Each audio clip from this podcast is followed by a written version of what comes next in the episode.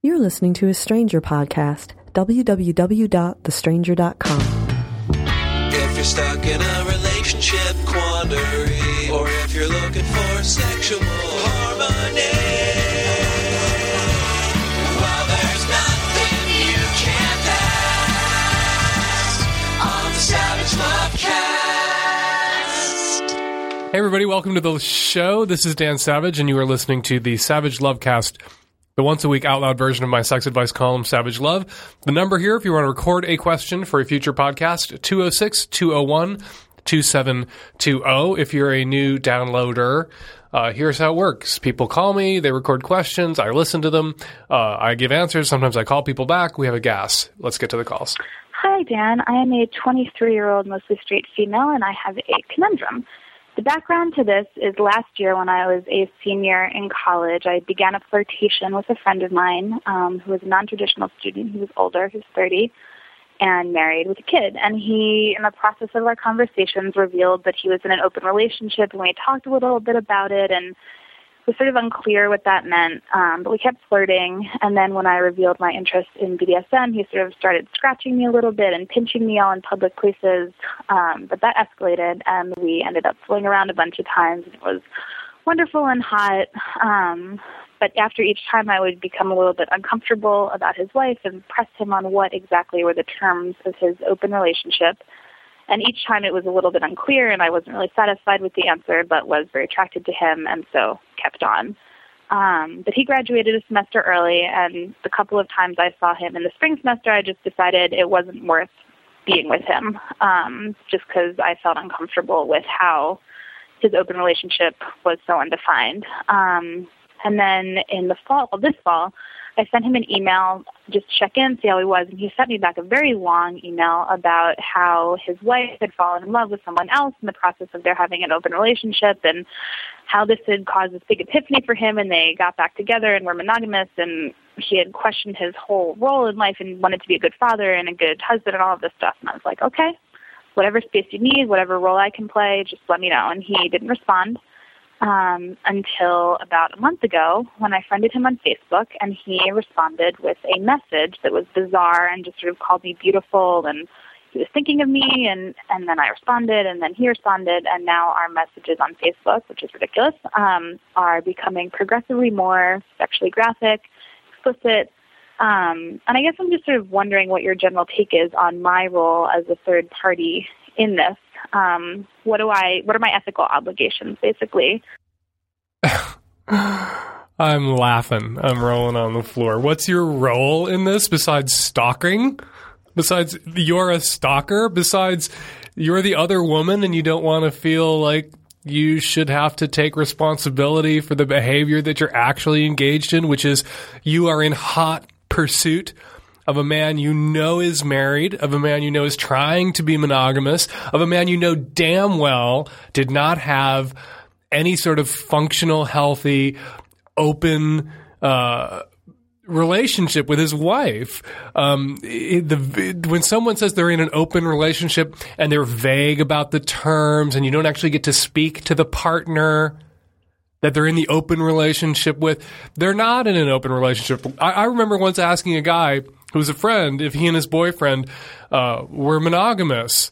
And he said, yes and no. And I looked at him and went, yes, he is. No, you're not. And that's exactly the truth. Like, it was, they were monogamous so far as one of them knew and not so far as the other. Your little piece of 30-year-old college man meat there, he was in an open relationship, but his wife wasn't. And his wife didn't know that her husband was in an open relationship. And you know it. You goddamn know it. So stop pretending like you're, just innocently friending him on Facebook, innocently sending him check-in emails, innocently saying things like, whatever space you need, whatever role I can play. Like, what the fuck is that supposed to mean? That means you can have me. You can cheat with me. I will commit adultery with you. And this faceless person, this wife, this mother of your children, I don't give a shit about her. I just want the hot fucking monkey sex. And if that's what you want, do it. But, have the fucking decency to own how indecent you're being. oh, I'm just an innocent college and I'm only 20, whatever, however fucking old you are. And, you know, I keep sending him these messages, and I innocently friend him on Facebook, and now, oh, here we are exchanging increasingly explicit emails on Facebook. Blah, blah, blah. This isn't a meteor that hit your house, right? You're not the victim here. And I'm not saying you're the victimizer, but you're like making this happen, and he's making this happen. And you're a horny, you know, 22-year-old girl, and you're his piece on the side. And you should admit it. And your role as a third party here is you are the other woman, and the wife is the wronged party, and you damned well know it. Hi, Dan. I'm a 20-year-old female, and I started dating this man who I think I'm falling for. The problem is that I am currently and have in the past also dated men for profit. I've been dating for money, and this gentleman that I'm seeing is not one of them. And I'm wondering if this is something I should break to him, or if I should just keep quiet, hope he never finds out about. My friends, all of my friends know about this, and he's a pretty conservative boy. So really don't know what to do on this.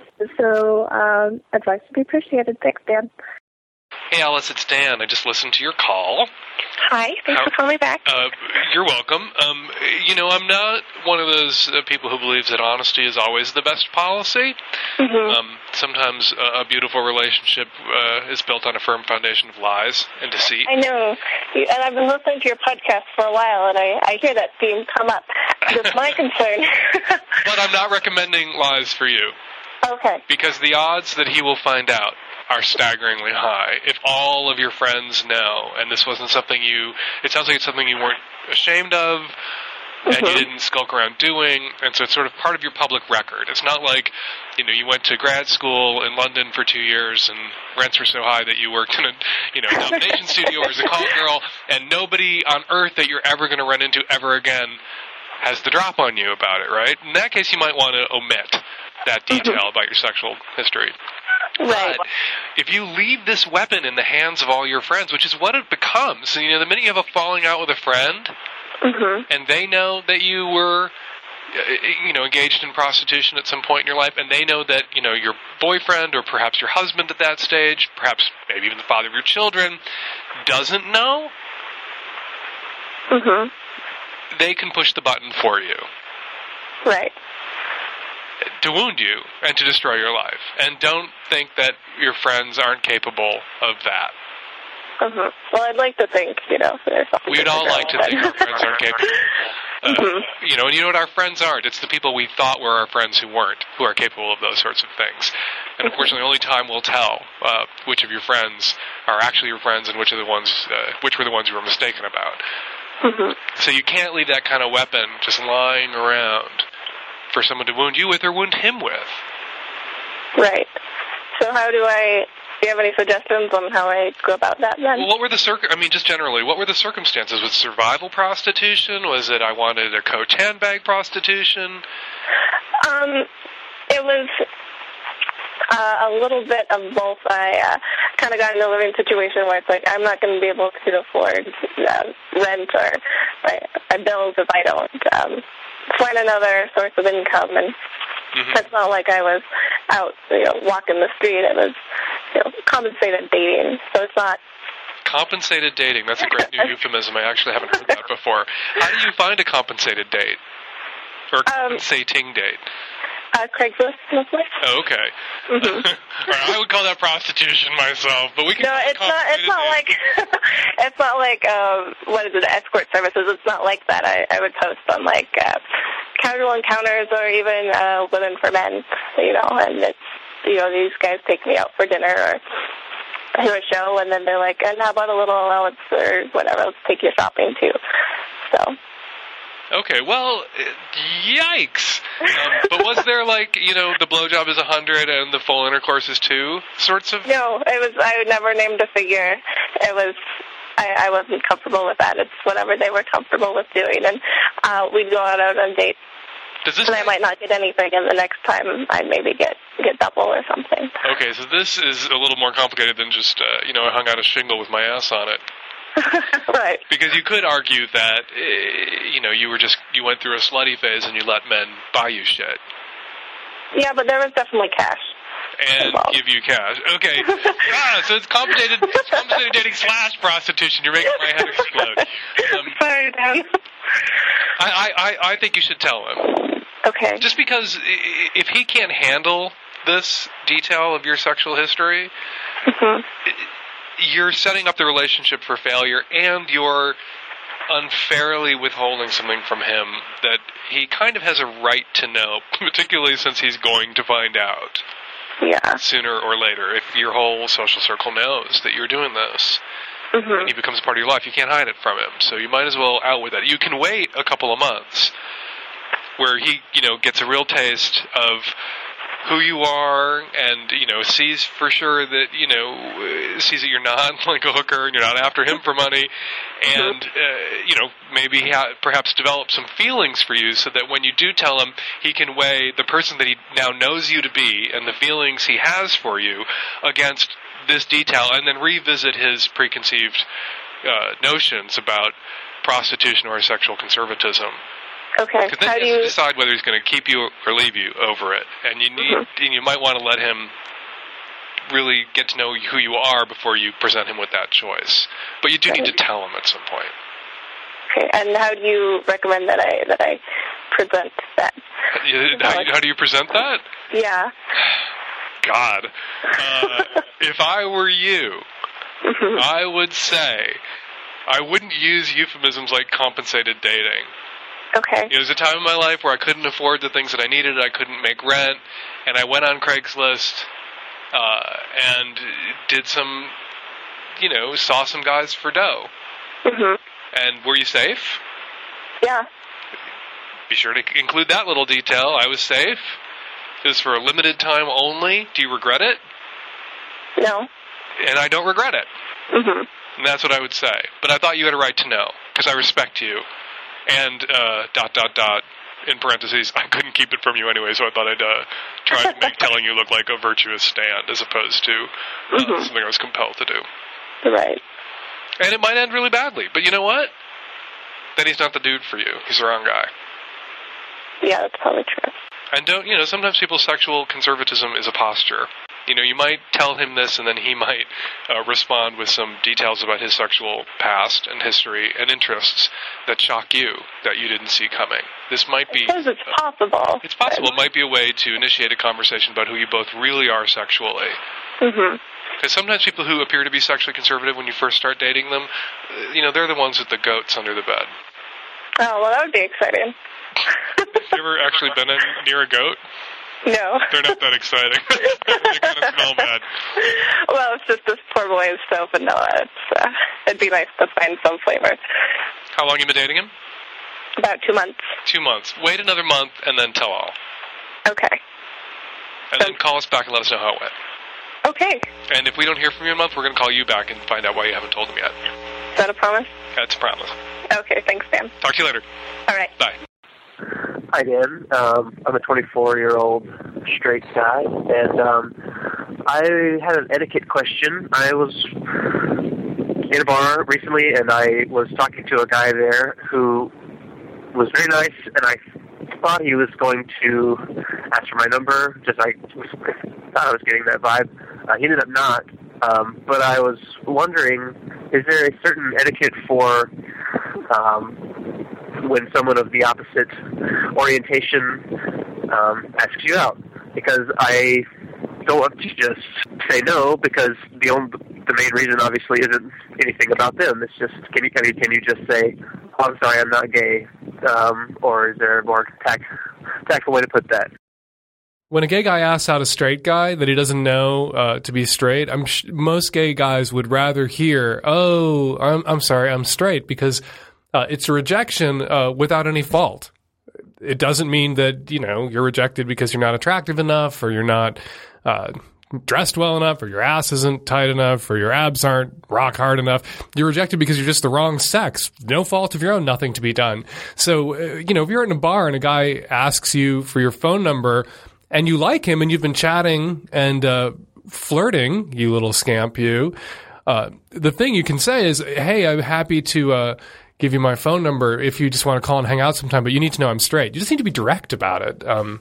You know, for a 24-year-old straight guy, you're kind of a puss balls. You're kind of scrotum-y, kind of weak and vulnerable, and you need to be strong like pussy and just tell the truth. Hi, Dan. I'm a 19-year-old bisexual female. I've been doing a very bad thing, and I feel really bad for it, but I have been faking orgasms when we've been having sex. It started because I was a virgin, he was a virgin, I had no idea what I was doing, he had no idea what he was doing, and I just kind of wanted it to be over. But it escalated from there, as you say, it always will. Now the relationship is ending. He's been away for too long. I just can't really deal with being alone here. I was wondering, should I tell him? Would it be better in the long run if I tell him? Or am I setting him up just for a giant emotional crisis if I do? And if I should tell him, how do I tell him? Hey, Jane, it's Dan. I just listened to your call, and I wanted to ask you a follow-up question or two here. All right. Hi, Dan. Hi. How are you? I'm good. Sorry to call you at work and talk about the most intimate details of your life, but we do. So why do you want to tell this guy now that you faked all those orgasms? That's really the crux of the matter. It depends whether you should tell him or not. It depends on your motives. Well, I feel like he's always been really eager to please, and he's always kind of... He usually goes once for himself and then goes again just for me, quote-unquote. So I kind of feel bad that I didn't step up and tell him that it wasn't working out. So I guess that's kind of a little bit of guilt. And why didn't you? If he was eager to please, if he was doing this for you, why didn't you say, here's what you need to do? I don't know. I've always been really nervous and really... kind of reserved in talking about what I want out of a relationship, which is one of the reasons why this one really isn't working, both, you know, like physically and emotionally. So, really, I wasn't having a problem with it until I started listening to your show and started hearing about how, you know, it'll make them feel, you know, not as good with their next lovers. They'll expect them to orgasm every time. Were you guys having vaginal intercourse and you were faking orgasms during vaginal intercourse without any additional clitoral stimulation? Yes. Okay, well, I would hate for you to run up to him and say, ha-ha, guess what? All that stuff that I led you to believe was working for me, I wasn't coming at all. I was faking it. Because that can, you know, shatter his self-esteem. That's very wounding, and it's cruel. If you present it to him that way, if you present it to him as something you did wrong, you know, as you're, you know, settling accounts as this relationship ends, because you're both young. Yeah. And he should know. He should need to know this, and you can get, you know, a get-out-of-douchebaggery free card for this because you're young and shy and inarticulate about these things, and it sounds like it's one of your very first relationships. Yeah. And if you can present it to him in a way that's sensitive and that it's a heart-to-heart where you take responsibility for something you did wrong to him. Yeah. You misled him. And you know, out of courtesy to the women who are going to come after you, hopefully come after you, and also, you know, to make things right with him, you need to let him know, not that, you know, he failed, he fucked up, but that you led him to believe that what he was doing was working, and it wasn't, didn't for you, and it won't for most women that he encounters. All right.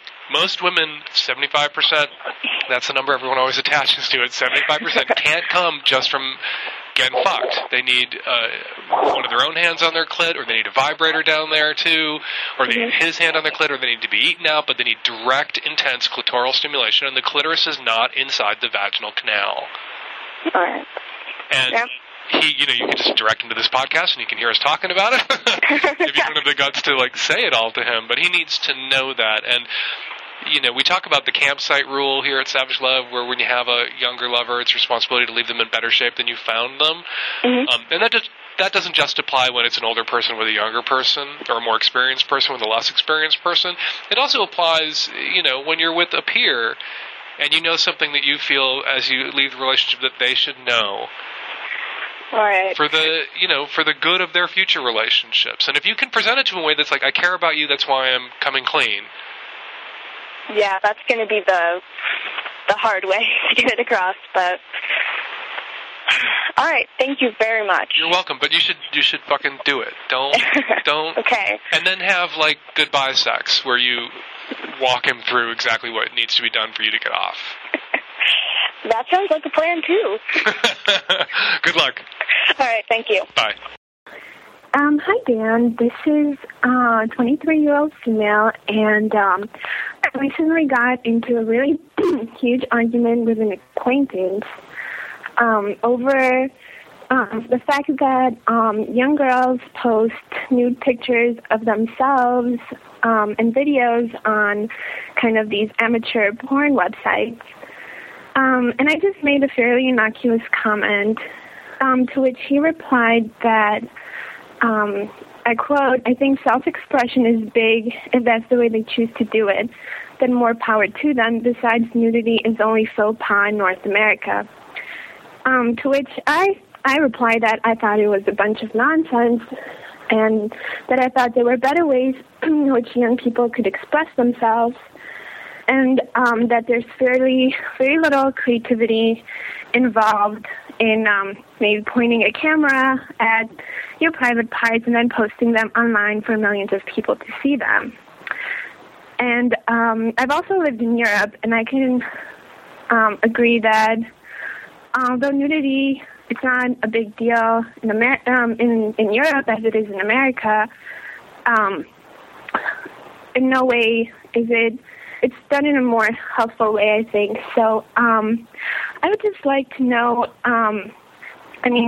who's right in this situation.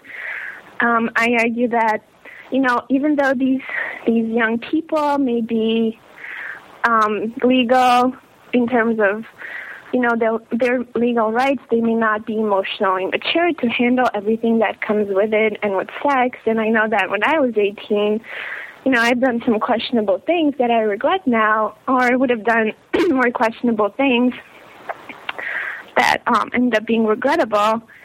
So, I'd just like to know where you stand in all this. I have insomnia, and I haven't slept for a couple of days, and last night I had nothing else to do, so I went on one of those websites where people post nude videos of themselves, and you say that there are young girls posting nude videos of themselves out there, and I didn't actually run across any of that. Not a single one. Maybe I was at the wrong website. Saw lots of videos of young men, however. Men who are young, not youngsters. Who are males. And, you know, I do think that people have a right to do with their bodies what they'd like to do with their bodies, and that includes when they are young adults. So I want to fall on the side of your friend here, although I wouldn't use the highfalutin language that he's used. You know, I think self-expression is a beautiful thing. You know, of course he thinks that because he can whack off to it. I think the online amateur porn scene is kind of liberating because everybody gets to be a porn star who wants to be a porn star.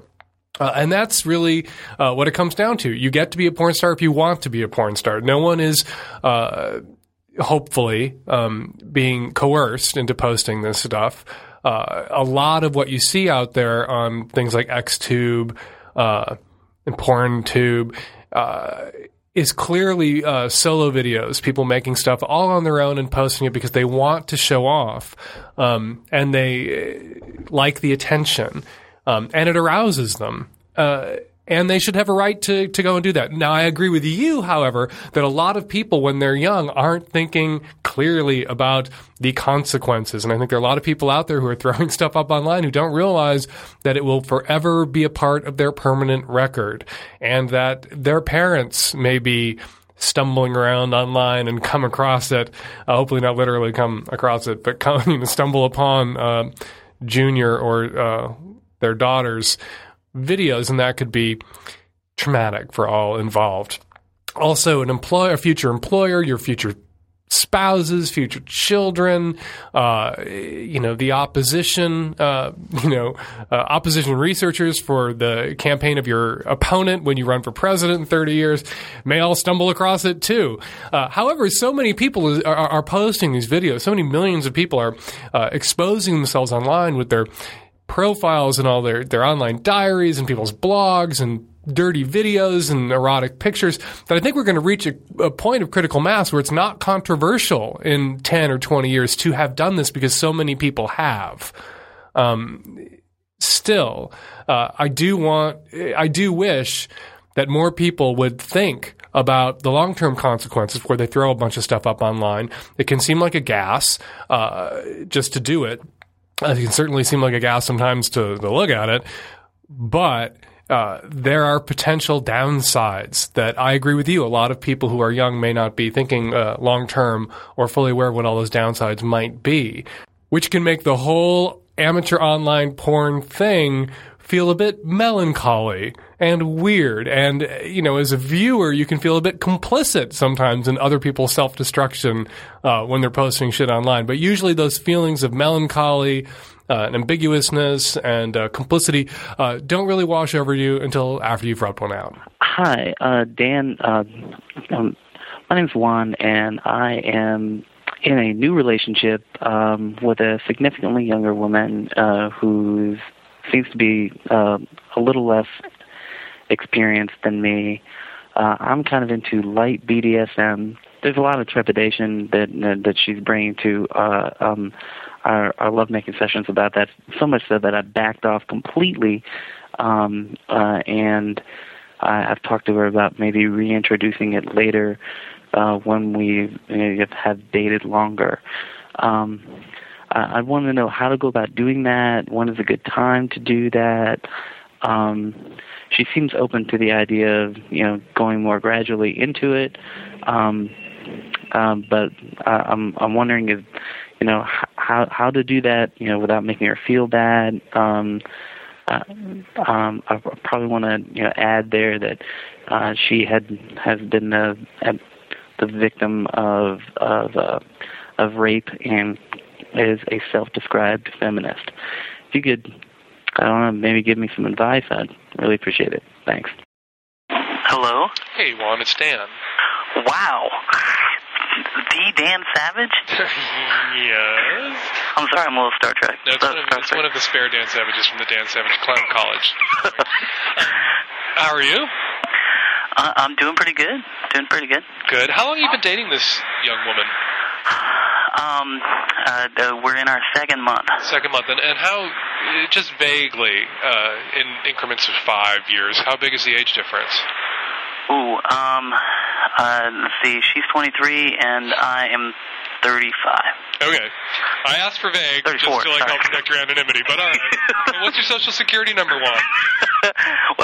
Well, she knows I'm calling, so it's okay. Okay. But here's the thing.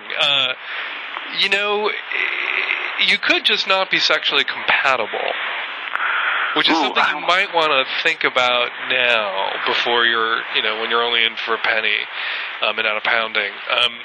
There are plenty of people out there who are victims of rape, and self-described feminists who are into BDSM and domination and submission and totally healthy about it, and they don't identify with their victimization because it's something that they're in charge of and they're in control of, giving up control or giving somebody else control, and it's totally consensual, and consensuality makes it not rape, whatever it is that you're doing in bed, and non-consensuality makes it rape, whatever you're doing in bed.